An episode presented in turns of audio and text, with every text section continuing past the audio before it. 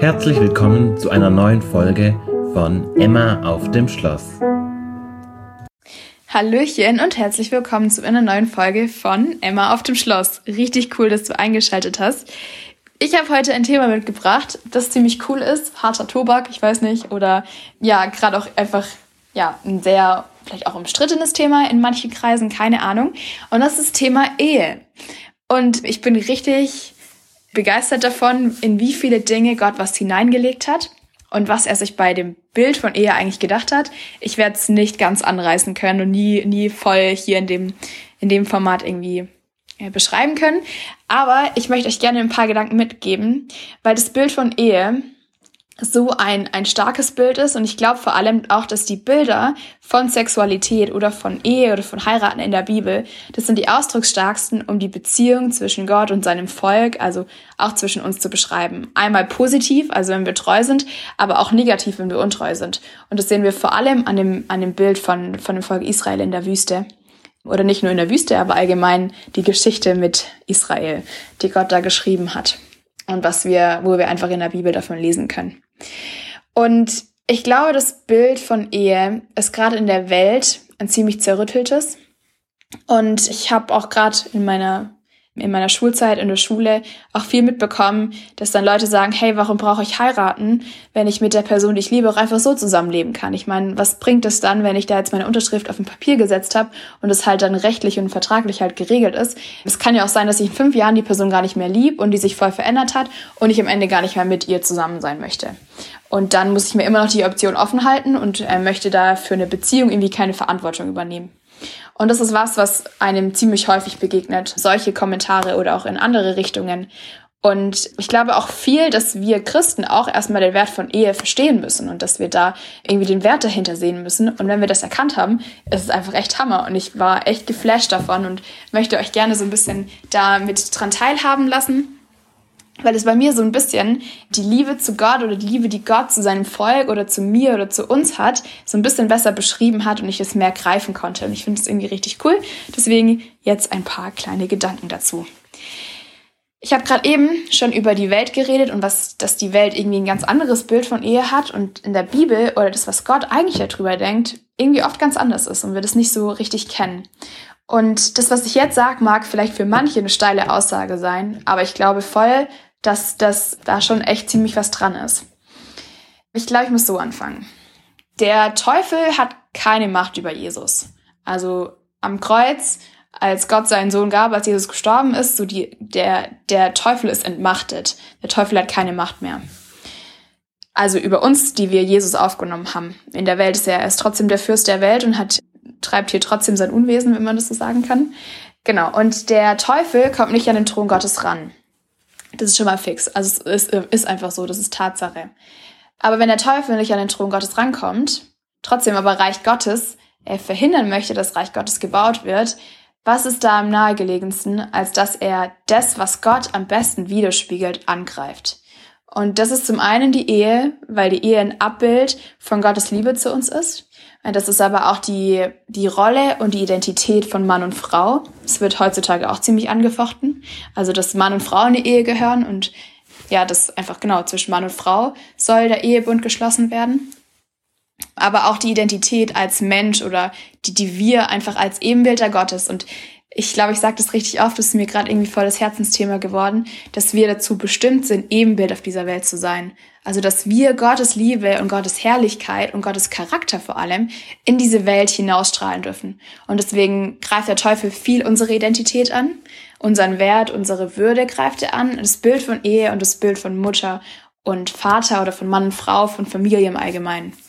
Deswegen das kurz mal dazu. Also es ist ein ziemlich wichtiges Thema. Und wenn man sich auch in die, die, in die Bibel schaut, wenn man sich die Bibel anguckt, dann fängt es im Anfang in 1. Mose in der Genesis, fängt es schon quasi mit einer Hochzeit an. Adam und Eva, da wo ein Mann sich, also Mutter und Vater verlässt und sich seiner Frau anhängt und sie eins werden. Und das Anhängen meint einen bindenden Vertrag, also etwas, was gültig ist, was irgendwie so ein bisschen ein Stück weit auch, weiß nicht, rechtlich geregelt ist. Und das Fleisch, also da wird nämlich geschrieben oder steht geschrieben, dass das Fleisch, sie werden eins im Fleisch und das Fleisch meint nicht nur irgendwie das Körperliche, sondern es meint das Ganze, also jeder Aspekt des Lebens. Das ist ja auch dieses Bild von Ehe, das einfach schon ganz am Anfang steht. Und ganz am Ende, das ist so ein, ein Bogen, der gespannt wird. In der Offenbarung geht es darum, dass wir dann am Ende mit Jesus verheiratet werden. Also das ist die Hochzeit von dem Lamm. Genau, also merkt man schon, hey, das Bild von Ehe zieht sich ziemlich oft durch und auch Jesus greift auch das, dass ein Mann seine, seine Mutter und Vater verlässt und sich seiner Frau anhängt. Dieses Konstrukt irgendwie, das Gebilde, das greift Jesus und Paulus, die greifen das auch wieder auf. Also irgendwas muss da ja dran sein. So, ich hau jetzt einfach mal ein Statement raus. Ehe klärt, also Gott erklärt durch die Ehe seine Liebe zu uns.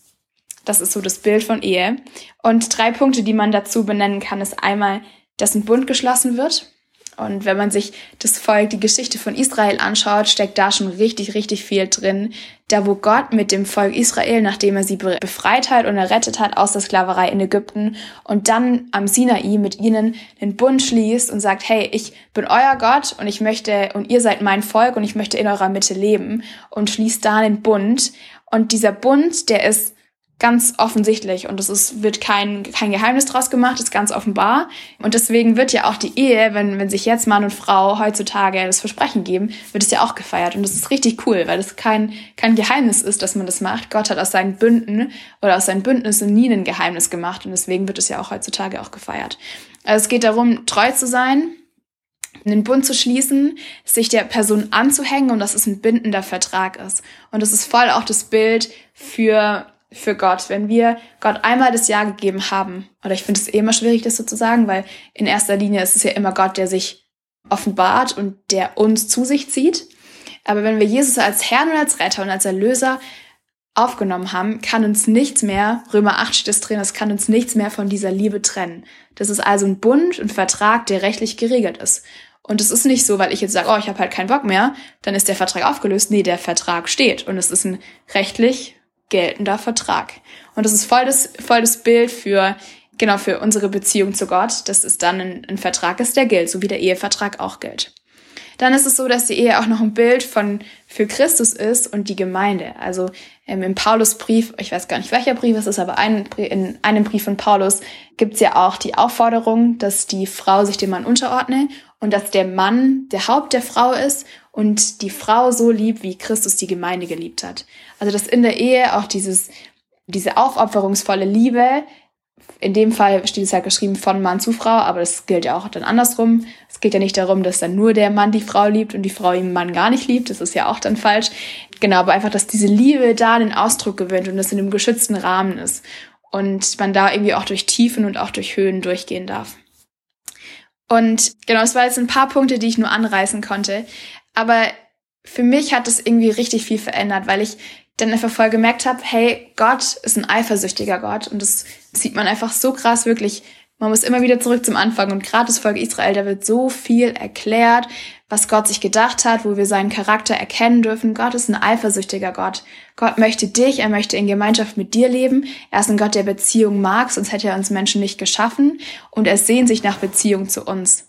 Und die Frage ist, sind wir in diesem Bund, den wir mit Gott geschlossen haben, wenn wir Jesus, wenn wir Jesus in uns haben und wenn wir ihn angenommen haben als Herrn und als Retter und als Erlöser, sind wir Gott treu und verbringen wir die Zeit mit ihm oder sind wir ihm untreu und genau verbringen lieber mit anderen Dingen unsere Zeit? Und genau, ich habe es gerade schon gesagt, Gott ist ein eifersüchtiger Gott, der gerne Beziehungen zu uns möchte und das Leben möchte. Und deswegen, vielleicht hört sich das jetzt total schräg an, aber ich bin der festen Überzeugung davon, dass Gott sich nichts sehnlicher wünscht, als mit dir auf Flitterwochen zu gehen. Und deswegen die Frage an dich, hast du, hast du schon mal drüber nachgedacht, auf Flitterwochen mit Jesus zu gehen? Weil wir in erster Linie, also egal ob du verheiratet bist oder ob du Single bist, geht es darum, dass wir Beziehungen zu Gott pflegen. Und darüber darf nichts stehen. Darüber dürfen keine Kinder stehen oder sollten keine Kinder stehen oder sollten, sollte auch kein Ehepartner stehen, sondern in erster Linie, in erster Linie geht es darum, dass wir diesen Bund, den wir mit Gott haben, dass wir den pflegen, dass wir Beziehung, Gemeinschaft mit Jesus leben. Und deswegen, ähm, das kam mir so irgendwie in der Gebetszeit, wo ich dachte, so, Jesus, hast du Bock, mit mir auf Flitterwochen zu gehen? Und ich glaube, dass, dass da dem Ganzen gar nichts im Wege steht. Und ganz egal, in welcher Lebensphase du gerade steckst, ob du verheiratet bist oder gerade noch auf deinen Partner wartest oder irgendwie genau darauf wartest, dass es irgendwann Zeit ist und dass du merkst, hey, Gott muss dich gerade irgendwie voll vorbereiten und gerade selber noch an dir arbeiten. Dann ist es voll gut und lasse einfach dir auch die Zeit, dass, dass Gott diesen Stellenwert in deinem Leben auch einfach bekommt und an erster Stelle stehen darf und du ja nicht vergisst, auf Flitterwochen mit Jesus zu gehen und die Gemeinschaft einfach diese, diese Ehe und diesen Bund auch einfach zu pflegen zu Gott. Und nimm das vielleicht einfach mit in diese Woche. Ich weiß nicht, nimm dir eine Stunde Zeit und geh auf ein Date mit Jesus und mach, geh auf Flitterwochen. Es hört sich voll schräg an, aber ich glaube, das ist schon ziemlich cool. Und wir haben so ein Geschenk, dass wir das dürfen. Und darin werden wir Freiheit und darin werden wir Freude, Erfüllung und all das, was wir suchen, finden. In diesem Sinne wünsche ich dir eine schöne Zeit mit Jesus. Nimmst dir wirklich voll gerne vor, auf ein Date mit Jesus zu gehen. Und bis nächste Woche.